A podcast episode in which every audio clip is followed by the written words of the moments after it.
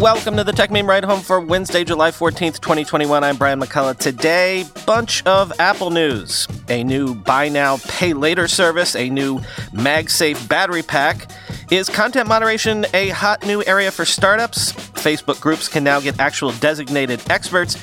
REvil has suddenly gone dark, and why does iOS seemingly find 69 degrees Fahrenheit to be not nice? Here's what you missed today in the world of tech. Lots of little Apple stories today. For example, sources are telling Mark Gurman and Sridhar Natarajan that Apple and Goldman Sachs are working on a buy now, pay later service to let consumers pay for any Apple Pay purchase in installments, sort of how Affirm does it, quoting Bloomberg. Goldman Sachs has been Apple's partner for the Apple Card credit card since 2019, but the new offering isn't tied to the Apple Card and doesn't require the use of one, said the people who asked not to be named discussing unannounced products. The service is currently planned to work as follows. When a user makes a purchase via Apple Pay on their Apple device, they will have the option to pay for it either across four interest free payments made every two weeks or across several months with interest, one of the people said. The plan with four payments is called Apple Pay in four internally, while the longer term payment plans are dubbed Apple Pay monthly installments. When making purchases through an Apple Pay Later plan, users will be able to choose any credit card to make their payments over time. The service is planned to be available for purchases made at either retail or online stores. Apple already offers monthly installments via the Apple Card for purchases of its own products, but this service would expand that technology to any Apple Pay transaction. The interest rates that Apple plans to charge for the monthly installments couldn't be learned. Affirm charges as much as 30% APR, while other rivals charge less. The interest free four installment plan would rival similar systems like ones from Afterpay, Klarna, and Sezzle, in addition to PayPal's popular Pay in Four service. End quote. Gurman is also reporting this time with Debbie Wu, that Apple has also asked suppliers to build up to 90 million next generation iPhones this year, which represents a boost of up to 20% year over year. So, Apple apparently sees this year as a healthy upgrade year, even though this year's iPhone will likely see changes that are more incremental than what we saw with the iPhone 12. Quote, Apple is planning updates to all of the current models, spanning the 5.4 inch and 6.1 inch regular versions and the 6.1 inch and 6.7 inch Pro models. The phones, codenamed D16, D17, D63, and D64, are all expected to be announced in September, earlier than last year's October introduction, partly thanks to the supply chain recovering. At least one of the new versions will have an LTPO, low temperature polycrystalline oxide display, capable of alternating its refresh rate based on the content being shown. Apple has used this technology in the Apple Watch for several years, allowing the screen to be slower in certain situations, such as the always on mode, to extend battery life. Oppo, OnePlus, and Samsung already have LTPO screens in their flagship phones. The new iPhones with LTPO displays will also use IGZO, indium gallium zinc oxide technology for improved power efficiency and responsiveness, end quote.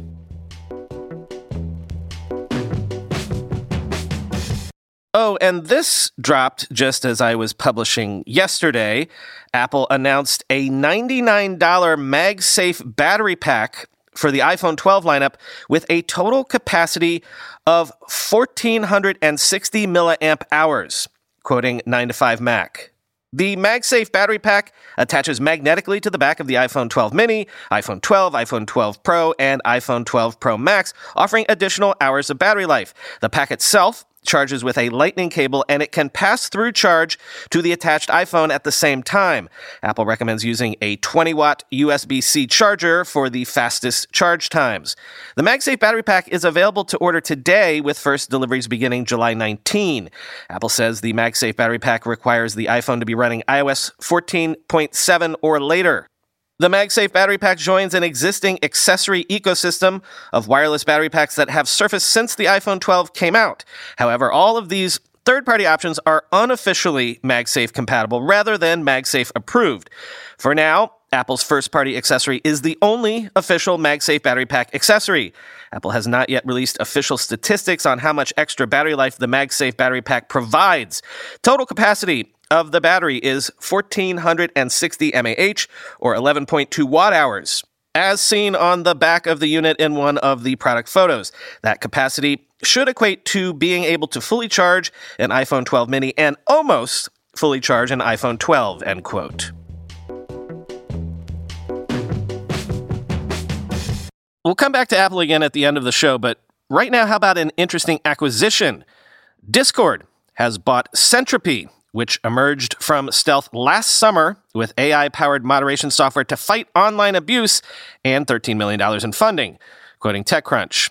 Discord currently uses a multi level approach to moderation, relying on an in house human moderation team as well as volunteer mods and admins to create ground rules for individual servers. A trust and safety team dedicated to protecting users and shaping content moderation policies comprised 15% of Discord's workforce as of May 2020.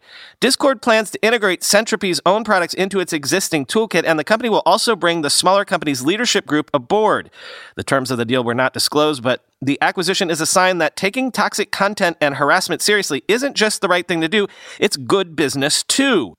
TNS tech and processes should not be used as a competitive advantage, Sentropy CEO John Redgrave said in a blog post on the announcement. We all deserve digital and physical safety, and moderators deserve better tooling to help them do one of the hardest jobs online more effectively and with fewer harmful impacts. We are excited to help Discord decide how we can most effectively share with the rest of the internet the best practices, technology, and tools that we've developed to protect our own communities, Redgrave said. Discord's future is looking bright. The company walked away from a possible acquisition by Microsoft earlier this year that reportedly valued it at around $10 billion. Discord looks content to remain independent for now and could chart a path toward an IPO in the not too distant future, end quote.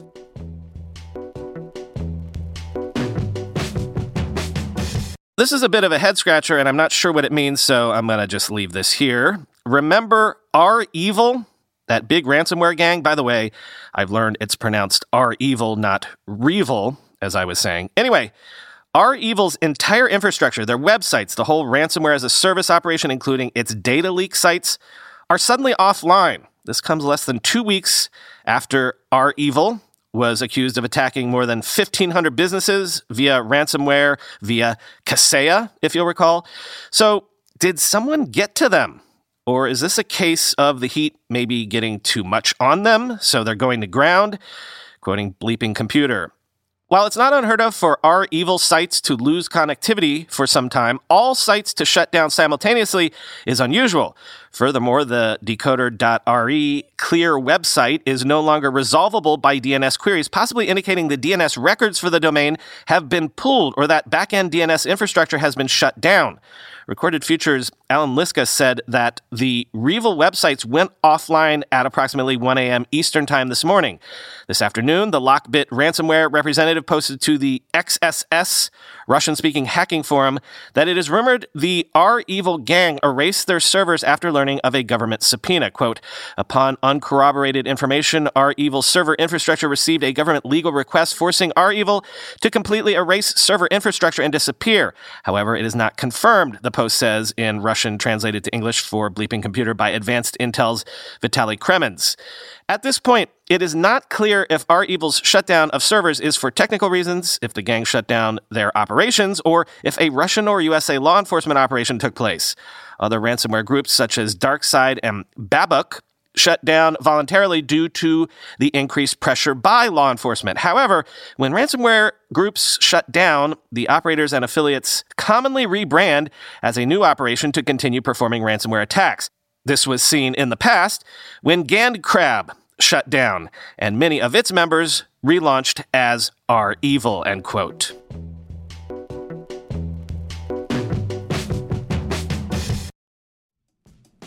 How do you make a password that's strong enough so no one will guess it and it's impossible for you to forget? And do it for 100 different sites? And make it so everyone in your company can do the same without ever needing to reset them? Sounds impossible unless you have 1Password. More than any other product I've ever told you about, I can vouch 1000% for 1Password. I can't live without it. 1Password makes strong security easy for your people and gives you the visibility you need to take action when you need to. Any device, anytime, 1Password lets you securely switch between iPhone, Android, Mac, and PC with convenient features like autofill for quick sign ins. All you have to remember is the one strong account password that protects everything else your logins, your credit cards, secure notes, or the Office Wi Fi password. 1Password's award winning password manager is trusted by millions of users and over 100,000 businesses from IBM to Slack. It beat out 40 other options to become Wirecutter's top pick for password managers. Right now, my listeners get a free two week trial at onepassword.com slash ride for your growing business. That's two free weeks at onepassword.com slash ride. Don't let security slow your business down. Go to onepassword.com slash ride. In 2023, just 10 vulnerabilities accounted for over half of the incidents responded to by our sponsors today, Arctic Wolf Incident Response. Wouldn't you love to know how to take these vulnerabilities off the table and make life more difficult for cybercriminals? That's just one of the essential insights you'll find inside the Arctic Wolf Labs 2024 Threats Report authored by their elite team of security researchers, data scientists, and security development engineers, and backed by the data gained from trillions of weekly observations within thousands of unique environments. This report offers expert analysis into attack types, root causes, top vulnerabilities, TTPs, and more. Discover the attack vectors behind nearly half of all successful cybercrimes, why ransom demands climbed 20% from 2023, and find out why 2024 will be an especially volatile year for cybersecurity. Learn more and get your copy now at arcticwolf.com forward slash tech meme. That's arcticwolf.com forward slash tech meme. So I gotta tell you, I had never heard of something like this happening before, but more on that in a second. In April, Amazon acquired over a dozen staff from Facebook to boost its own low Earth orbit satellite internet efforts. That's right, acquired staff. Amazon paid Facebook to seal an agreement for the talent transfer. Quoting the information. The Facebook employees moved to Amazon in April to help the company develop its network of low orbit satellites by the middle of this decade. The workers are in the Los Angeles area and included physicists as well as optical, prototyping, mechanical, and software engineers who had previously worked on aeronautical systems and wireless networks, according to their LinkedIn pages. Among the Facebook employees to move to Amazon was Jin Bains, formerly the head of Facebook's Southern California based internet connectivity efforts and now a director of Amazon's Project Kuiper. He declined to comment for this article. Last year, Facebook launched what it told regulators was a single experimental low Earth orbit satellite called Athena in order to determine whether it could efficiently transmit internet signals to underserved areas using millimeter wave frequencies. The company has been looking at developing satellite based internet for the better part of seven years. A Facebook spokesperson said the sale to Amazon was the best way for the satellite team to continue their work, given that Facebook did not intend to launch a network of satellites itself. Around eight years ago, Facebook began working on a variety of potential internet access technologies in order to expand its pool of customers for its core business. But these efforts have been inconsistent. Some wireless network equipment makers have said they are using software developed by Facebook for moving data wirelessly, part of which the company has open sourced. Facebook has separately made financial investments in terrestrial and undersea fiber optic cables, the spokesperson said. It's not unheard of for big companies to buy groups of employees from one another, just as they often buy small startups to beef up staff in various parts of their business. For instance, in 2015, Uber acquired more than 100 Maps related employees from Microsoft, along with some intellectual property, end quote. Okay, I stand corrected. Maybe this sort of thing happens all the time, it just doesn't often make headlines.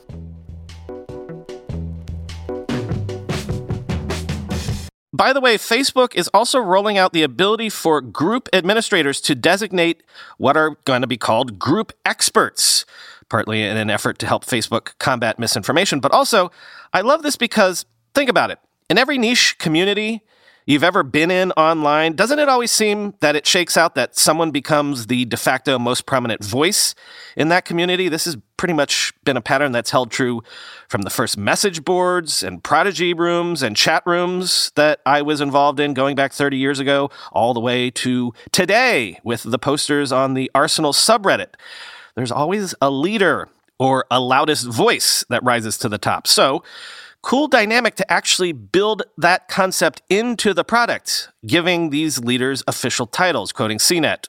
If people accept the role as an expert in a group, they'll receive a badge next to their name so others know they're knowledgeable about a certain topic. The company said it's making the tool available to select groups on desktop and mobile. Facebook is also testing a way for some users specializing in fitness and gaming to identify topics they know a lot about. The administrator of a group can then find these people by way of a search and invite them to join the group as an expert, allowing them to stand out. There are more than 70 million administrators and moderators running active groups, Facebook says. When asked how they're vetting the qualifications of designated experts, a Facebook spokesperson said it's, quote, all up the discretion of the admin to designate experts who they believe are knowledgeable on certain topics, end quote. The company has pulled down groups in the past because they had the potential to incite violence or mislead others about their identity and purpose, end quote. I think I've mentioned this before on the podcast, but two decades ago when I was actively day trading on the stock market, there was this guy in the Yahoo Finance message boards who called himself SOW, S O W. It stood for Shatterer of Words. He was the guy whose lead everybody seemed to follow when jumping into and out of stocks. He was also a good long term investor, too. He was the reason I bought Netflix stock back in late 2002.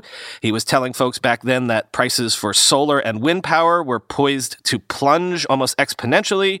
Right about all those things. Anyway, I lost track of the dude. I've Googled him for years and still can't find him. If I ever could, believe me, that is a Substack that I would 1000% subscribe to.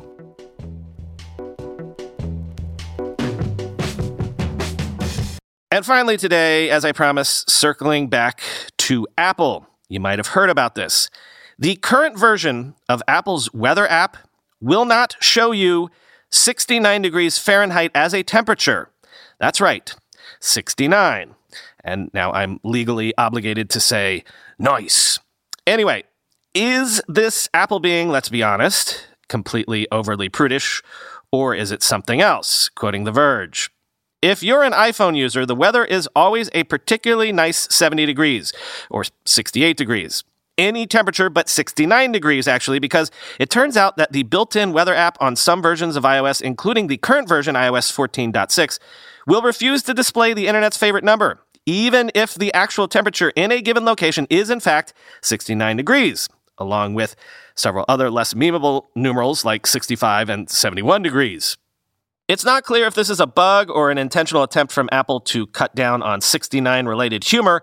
The rounding is only visible in the weather app itself. Clicking through to Apple's source data from weather.com will show the proper temperature, as do Apple's home screen widgets, but the iOS weather app will refuse to show 69 degrees anywhere in the forecast, whether it's for the current temperature, the hourly forecast for the day, or the extended forecast. A possible explanation for the issue, as pointed out by several people on Twitter, is that Apple may be sourcing data for its iOS weather app in Celsius and then converting it to Fahrenheit. For example, 20 degrees Celsius converts to 68 degrees Fahrenheit, while 21 degrees Celsius converts to 69.8 degrees Fahrenheit, which rounds up to 70 degrees Fahrenheit. The app appears to have similar issues with temperatures like 65 degrees, where 18 degrees Celsius converts to 64.4 degrees Fahrenheit, while 19 degrees Celsius is 66.2 degrees Fahrenheit, end quote. So various versions of iOS do apparently show 69 degrees in the weather app. No one knows if this is a bug that's been recently introduced or what. I have a different possible solution to this puzzle, though. I think that Apple was feeling sorry for tech news content aggregators like me. You know, it's July, the dog days of summer. The news is somewhat thin in the middle of the summer. Apple knew this and threw folks like me a bone. So thank you, Apple, for the completely childish comedy, even if it ends up being neither here nor there.